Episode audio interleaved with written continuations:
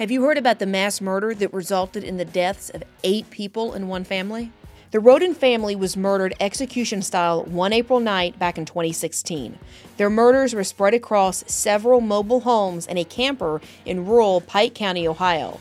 All eight were shot in the head multiple times, including Christopher Rhoden Sr., who was shot nine times. The gruesome nature of the crime scene initially led police to believe that a cartel was responsible for the murders. Three children survived the massacre, including a five day old baby that was found covered in blood.